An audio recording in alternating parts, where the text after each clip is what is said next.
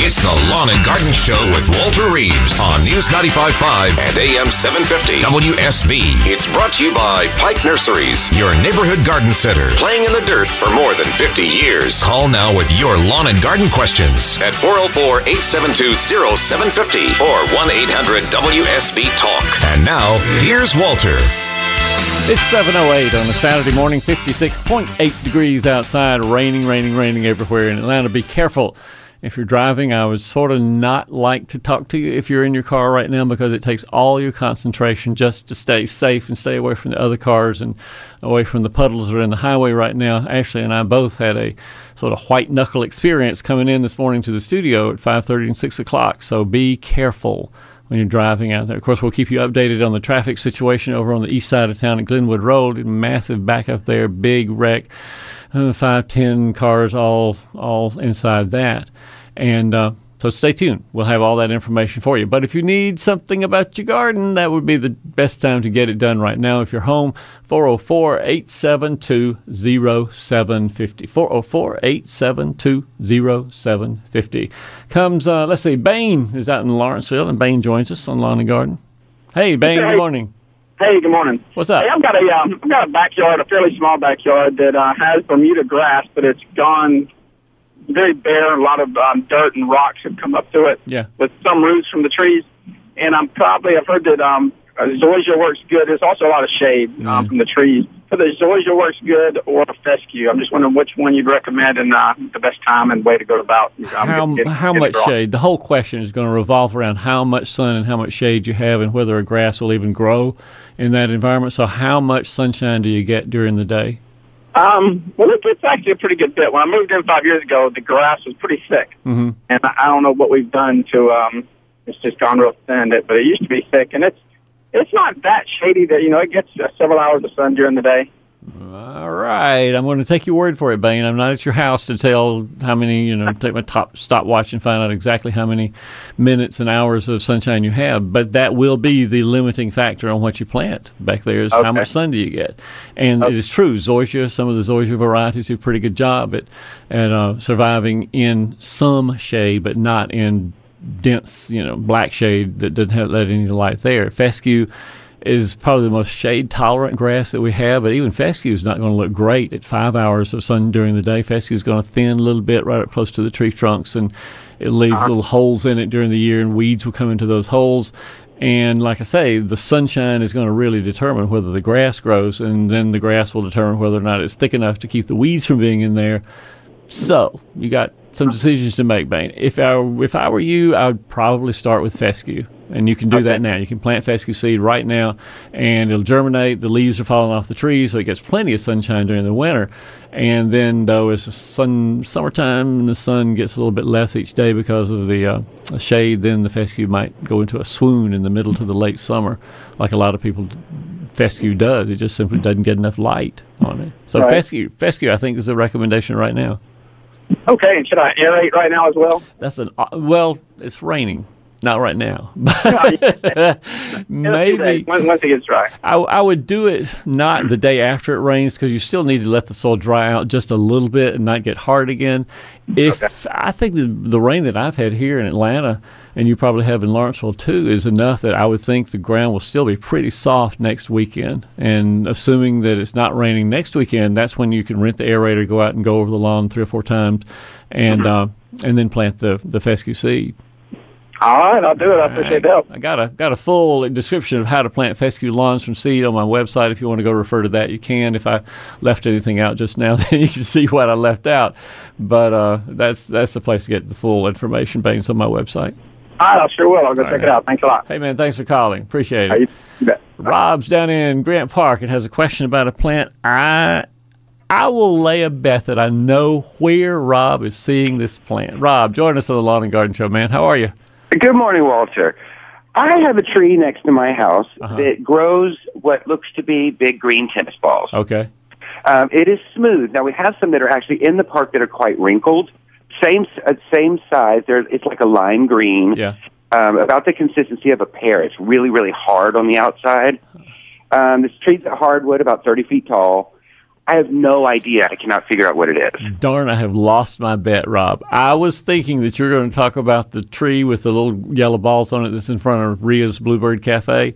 Uh, oh, that's close, there. But no. Yeah, you're close to Rhea, I know, but uh, th- I have this particular plant that I'm thinking of in my landscape, and right now it has uh, greenish to yellow balls on it, but not the size of a tennis ball. They're more like... Uh, inch and a half maybe in diameter, and that's called a uh, trifoliate orange is the name of that. I know the Rhea had one planted out there in the little um, planter right by the sidewalk, and so she had right. a trifoliate orange, and I'm sure this is the time for it to have fruit on it. Yours, on the other hand, Rob, is uh, Osage orange, or the, the common name called the Bodark tree. And yours, uh, does, does the fruit sort of look like monkey brains if you were... Well, the, actually, the, I, I just brought one in. Now, this one might be a little bit old. It's actually quite black on the inside right now, so ooh, this is very, ooh. very, very ripe, I'm guessing. I don't know. And it does have what looks to be a, a hard core or yeah. like, like a, a pit or a seed or an, something on the inside. Now, you know, I went down one road with the trifoliate orange. I was wrong there. I was trying to go down another uh, road with the uh, trifoliate orange, or excuse me, with the uh, Bodark tree. But you have given me a different tree that has green, has lime green cover on it, and that is black walnut. And I think that's exactly what you have. If it's black on the inside, real hard, yes. black, black walnut. That's what you have. Now, is that something that is actually harvestable and edible? It doesn't look like it right now. It looks kind of gross. But take a hammer. Uh, hit it two or three times with a hammer. See if you can get that nut meat out of the black walnut. It is the most miserable job in the whole world trying to get nut meats out of black walnuts because they are so hard. And if you hit it wrong with a hammer, it'll mash your thumb and you say words that you should not say. It is a it is a booger to get inside. But if you get a, a hammer, sort of lightly tap on it. Some people use a vise and they will, you know, crunch down onto the nut with a vise until it cracks and doesn't hurt the nut meat too badly, and then you get a little nail or a nut picker and you go in there and get the get the stuff out. And it's certainly edible, no doubt about it being edible, but you're not going to get fat on black walnut uh, nut meats. Okay. Now, let me ask you, though, with the orange tree that you were talking, or the one that has the orange yeah, trifoliate orange, right? um, is that is the exterior of that kind of wrinkled looking more so than smooth? Because we have a few of those that are actually in the park. No, no. The trifoliate orange is going to be a fuzzy um, lemon yellow color, but real fuzzy, but not wrinkled at all. Okay. All right, cool. Well, thank you very much. I don't know if you're like me, Rob, that you like to surprise your neighbors sometimes, and that trifoliate orange in my neighborhood gets the most comment of any plant that I have because it looks so weird. The thorns on this particular one are a variety called Flying Dragon, and the thorns on it are all crinkled and rolled and curved. It looks like the eagle's claw, sort of the way it curves around, and it's covered in these thorns. And then to come in late September and October to have these yellow fruits dropping off of it, everybody wants to know what that is. Right. So if you like doing that, then you got my friends up at uh, the Garden Hood up the street from you and Pike Nursery up at uh, Lindbergh. And I don't know if they will have a um, trifoliate orange, but they could certainly can tell you about it more than I can right now. Very good. Thank you so much. Have a wonderful weekend, sir. You bet, Rob. Thanks so much. Thank you. Bye-bye. Weird plants. I remember when I, I think it's a matter of fact that I bought that particular um, Flying Dragon. Did I get it from Garden Hood or not? I think I did, because I think they called me a plant nerd when I bought it. I remember being called a plant nerd because I had one particular plant there. Let's go to the phones again. Gary is in Atlanta and joins us on Lawn and Garden. Hey, Gary, good morning. Good morning, sir. What can I do for you? Uh, I've got uh, started to develop in my lawn a uh, problem with mushrooms. Yeah. On, on one end of the lawn is white mushrooms. And then on the other end, I've got brown mushrooms. All right, go ahead. So I, first off, how do I get rid of them? You can't get rid of them. Take that phrase, that whole uh, philosophy away from your brain because you cannot get rid of mushrooms. Okay, so what do I do about them? Pick them, put them in a bag, throw them away. That gets rid of what's in your lawn right now. But a mushroom is the fruiting body, the flower, if you will, the fruiting body of a fungus that's living underground, decomposing grass thatch or roots from trees that have died or any kind of organic matter under the soil. This uh, fungus is, is decomposing it, and when it gets warm and wet, it says, I'm going to make a flower. The flower is the mushroom that you're seeing, but you can't eliminate the fungus that's underground, and so come another, you know, warm rain, maybe next spring even, and up the mushrooms come again because it wants to reproduce itself. So basically picking them and throwing them away is all you have to do now, and uh, then whenever you see them again. Oh, okay. Well, Wow, because well, they are ugly and they are all over. Yeah, you know, wear gloves, wear something to keep the oozy stuff. Some mushrooms get sort of oozy and sticky and all that. So wear something on your hands, put them in a plastic bag, throw them away, and just be, be rid of them that way. Some people hit them with gar- with golf clubs or sticks or kick them with their boots or something like that. But uh, if you want to pick them up and get them away for at least for the time being, then put them in that sack. All right. All what right. about the...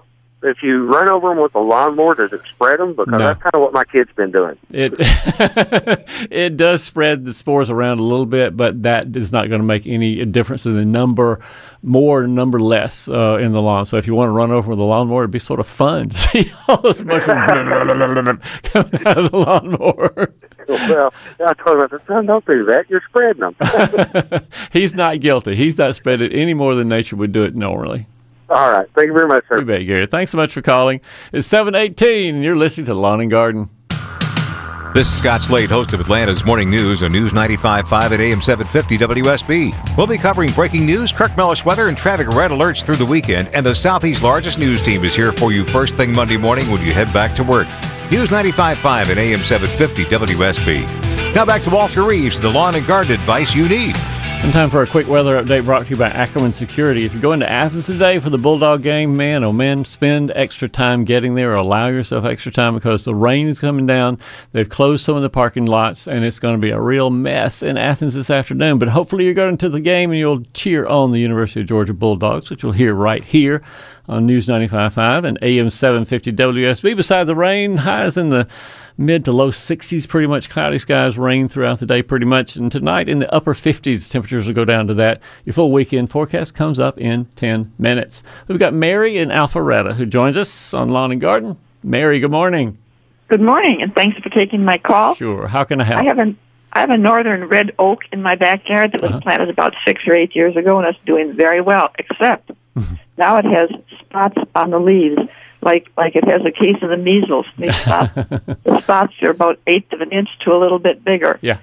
And there's lots of them on all the leaves. What's up?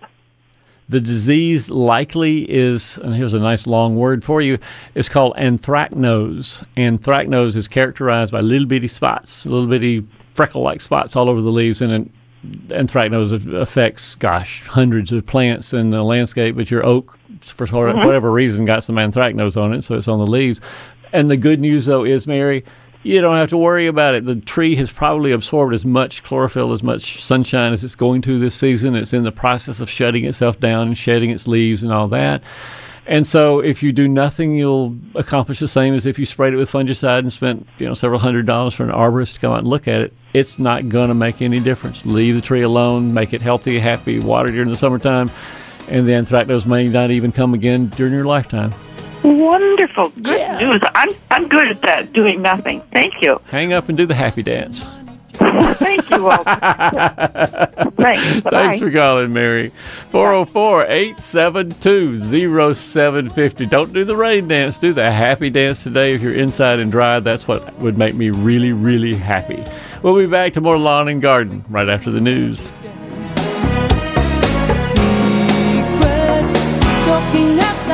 Silence wakes, just a dream away. It's the Lawn and Garden Show with Walter Reeves on News ninety-five point five and A M seven fifty W S B. It's brought to you by Pike Nurseries, your neighborhood garden center, playing in the dirt for more than fifty years. Call now with your lawn and garden questions at four oh four, eight seven two, oh seven five oh or one eight hundred W S B talk. And now, here's Walter.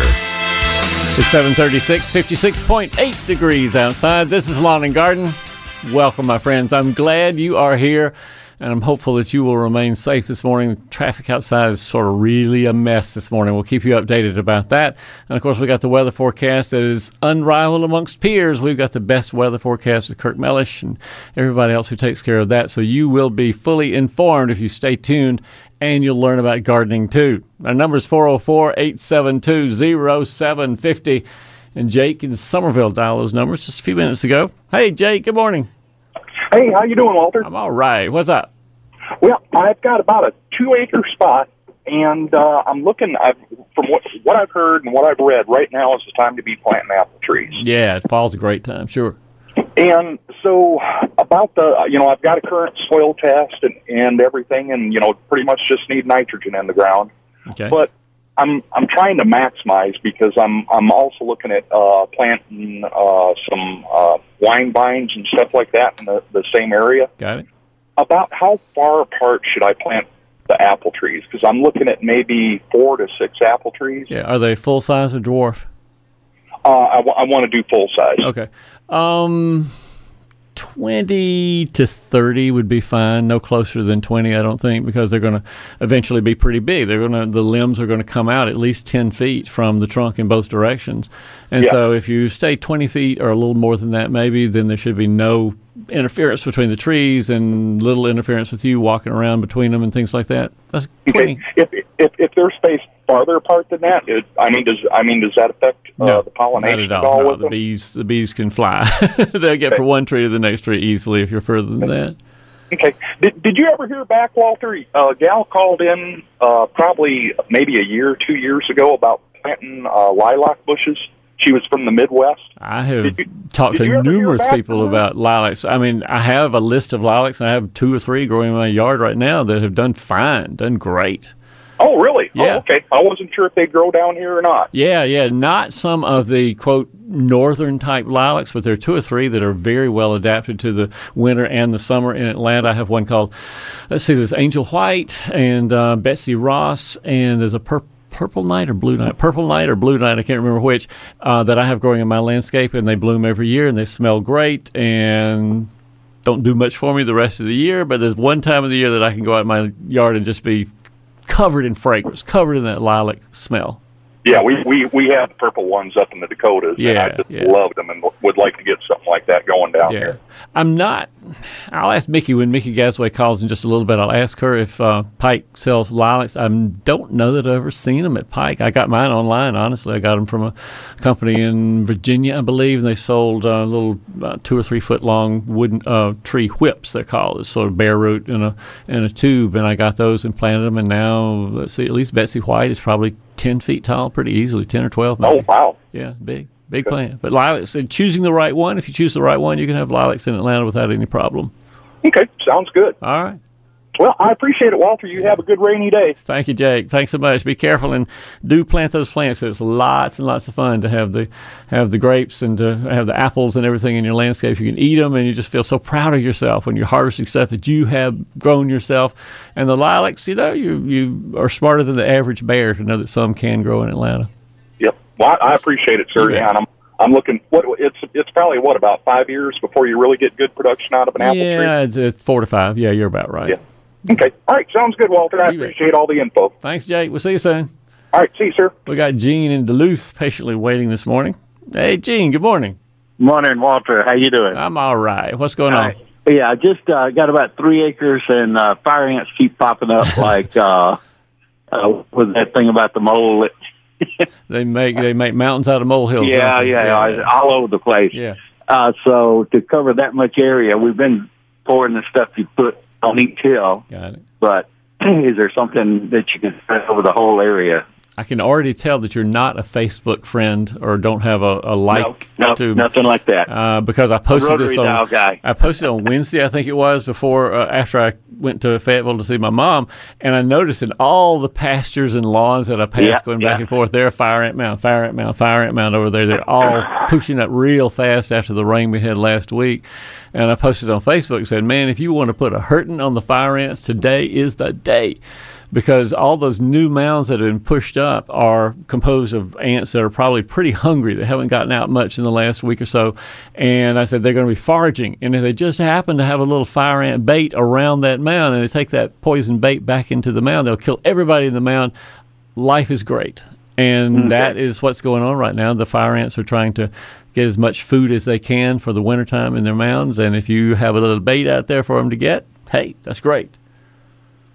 Okay, good okay. enough. Let me let me give you more information, though, Gene, because I've got more okay. better things that you can do even than putting the bait out. It's a two-step process because when the big mounds that you see right now are popping up, that's just the dominant mound amongst several probably little small ones you'll never see around it within twenty-five to fifty feet. There are other mounds that are little right, bitty things right. you don't see at all. And so the first step is to put the bait, just broadcast the bait. Amdro is one brand name. There are others, I think. But you broadcast the bait around the yard. Wait twenty-four hours for the ants to come out, see the bait, take it back into the mounds, both the big mound and the small mound. And then for the big mounds, do an individual mound treatment. You can get you know various kind of insecticides you pour down into the mound to, to kill them that way too. If you do that two-step of bait first, wait twenty-four hours, then do poisoning to the big mounds, it'll be at least ten months, if not a year, before you'll see any kind of fire ant activity in your lawn or in your pasture. Just those two steps, one after the other, means you get great control, and fall is a terrific time to kill fire ants. Okay, good, good. All right. All right. Thanks. I know that you're tempted to go out there with your shoes and kick into them, but don't do that, Gene. I know you yeah, want to do no. that. Everybody wants good. to do that. Turn Just a little revenge, you know, but uh, kicking them distre- distresses the mound and makes them carry the queen down deeper into the mound. And so kicking is not a good thing to do, even though it makes you feel really good when you do it. Uh-huh. All right, man. Thank right, you. Gene. Thanks so much for See calling. You. All right. four oh four, eight seven two, oh seven five oh is the number. The other thing, the other not insect, this is an arachnid that I'm thinking about, but the other thing that I'm noticing is a lot of spiders, and I think in the same way they're hungry right now because they're laying their eggs, putting the eggs in the sacks that uh, keep their little spider eggs safe during the wintertime. And you know that I'm, generally speaking, an insect and spider lover, and I'm certainly the same about the arachnids, the spiders that I see around the garden. So the bunch of spiders that I see, if I can see them before I get tangled up in them, because that's one thing I don't like is getting tangled up in the spider webs, but I'll try to move them, take a stick and sort of move them onto the shrubbery so I don't have a spider crawling all through my head and the webs all over my ears and things like that. But this is the time of year that spiders are very active too. And again, in my case, I just move the webs over to another place where they're not going to be across the the trail that I'm walking in the backyard. But the one spider that everybody recognizes but may not know what it is is a big black and yellow spider. Big one. It's easily two inches, maybe three inches from tip to tail. And uh, those are called argiopes, A R G I O P E. An argiope is also called a riding spider because it has that zigzag in the middle. And sometimes people call them zigzag spiders too.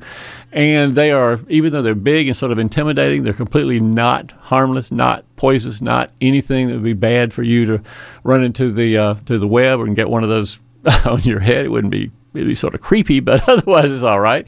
And they are fabulous uh, uh, control methods for mosquitoes and flies and beetles and things like that. And so if you see one of these big yellow and black argiopes in your landscape, don't worry too much about it. Just sort of take a stick, move it over to the shrubbery and let them build a, a nest over there, or web, I should say, over there.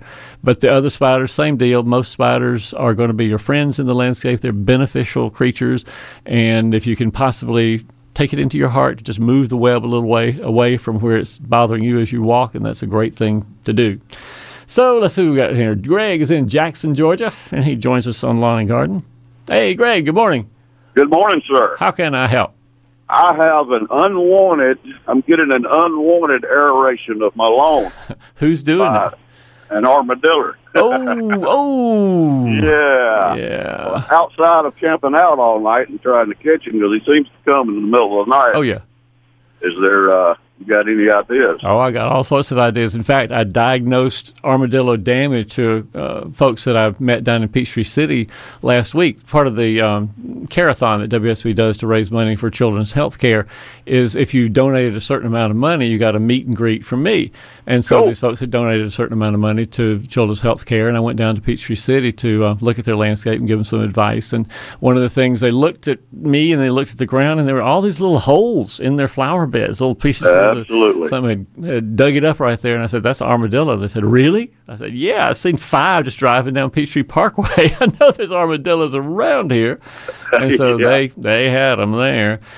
And you know, bottom line, Greg, it's not all that hard, but it takes a little bit of preparation to trap armadillos. Trying to hunt them and kill them and, you know, stalk them right. in, the, in the woods, that's not going to work. You, you trap them is the usual way of doing things. I and understand. They're, can't they be carriers of uh, of leprosy, I understand? Uh, They they can be infected with leprosy, but they have to have a source of that leprosy of another colony of armadillos around, and so the, I don't think you're going to find a, I think a sick this is armadillo. Just a single one. I've actually I've actually saw him, but unfortunately my dog saw him before I did. Yeah. So. What did the dog do to it? Did the dog flip uh, it over? Well, big, voracious pit bull female, Ooh. and uh, as soon as she caught him, she didn't know what to do with him. Most animals are not as hard and hard to yeah, chew yeah, as an armadillo is.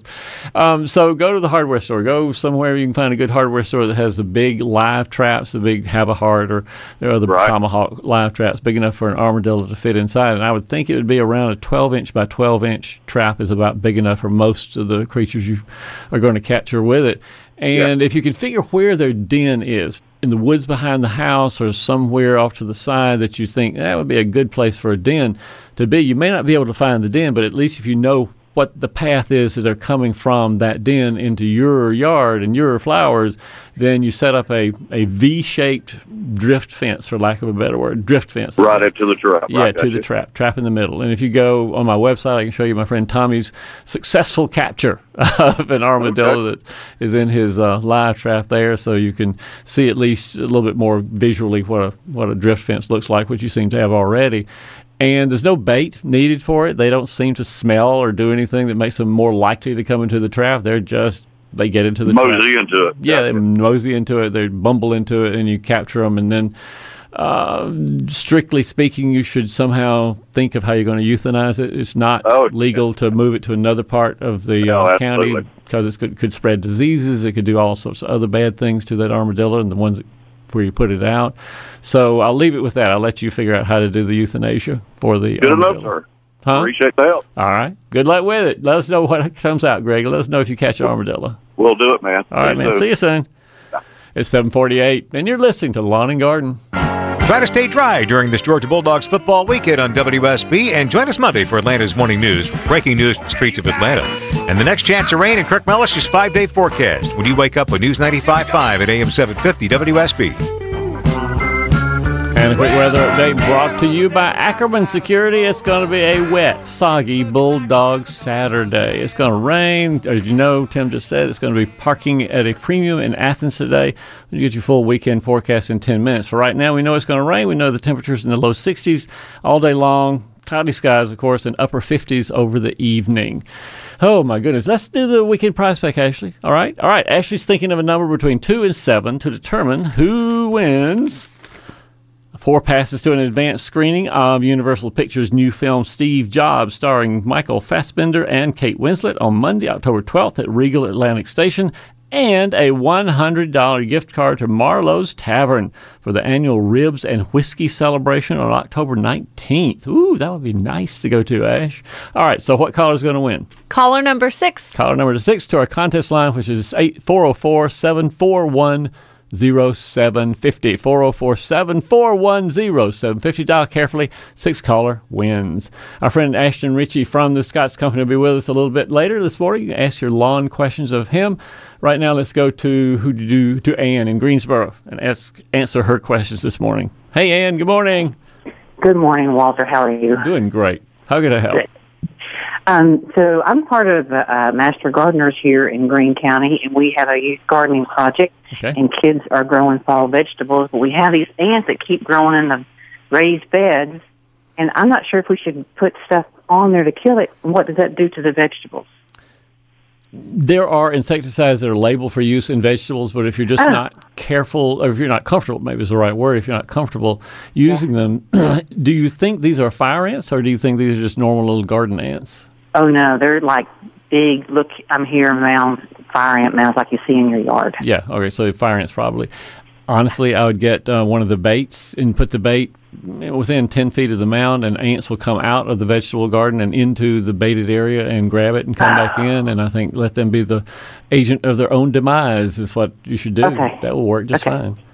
All right, good. We just weren't sure, you know, because it was vegetables, what we could do. So that sounds good. If somebody argues with you, says, we don't even want the Amdro bait out here at all, you can get reasonable control by flooding mounds or by, um, what else would be some nice and organic? Boiling water. I don't know how you get boiling water out there to the mound, but a, yeah. oh, two gallons of boiling water poured into a mound will kill eighty percent and maybe the queen on a day like today when the queen's up high in the mound. Right. But the bait outside the vegetable garden probably does the best job of all. Okay. All right. That's what we'll do. Thanks for calling in. Thanks for calling. four oh four, eight seven two, oh seven five oh is the number for Lawn and Garden. At seven fifty-eight. We'll be right back after news. Won't you take me back to school? I need to learn the golden rule. Won't you lay it on the line? I need to hear it just one more time. Oh, won't you tell me again? Oh, can you feel it? Oh, won't you tell me again?